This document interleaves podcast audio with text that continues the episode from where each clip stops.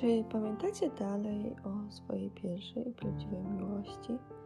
Czy pamiętacie to uczucie, które przychodziło przez wasze serce? Wszystko to sprowadza się do tego, że te emocje do drugiej osoby były prawdziwe i szczere.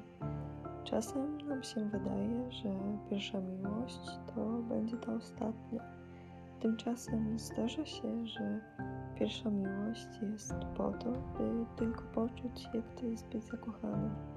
Czasem nie wiemy, co robić, dlatego związek nie trwa wiecznie, choć w naszej głowie widzimy już białą suknię i garnitur. To uczucie było wspaniałe, pierwsze i niewinne. To z tym wiążą się nasze najgłębsze zranienia w sercach. To często powraca do nas w dalszych latach, a miłość dalej tkwi w zakamarkach naszej duszy. Nie można się tego wstydzić czy bać. Warto to przyjąć jako wspaniałe doświadczenie.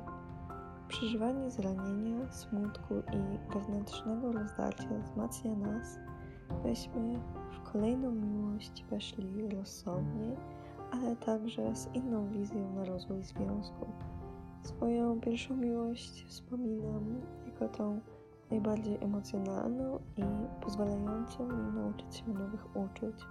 Było to wspaniałe, ale bolesne zarazem. Z czasem uśmiecham się do tego i wiem, że było to potrzebne.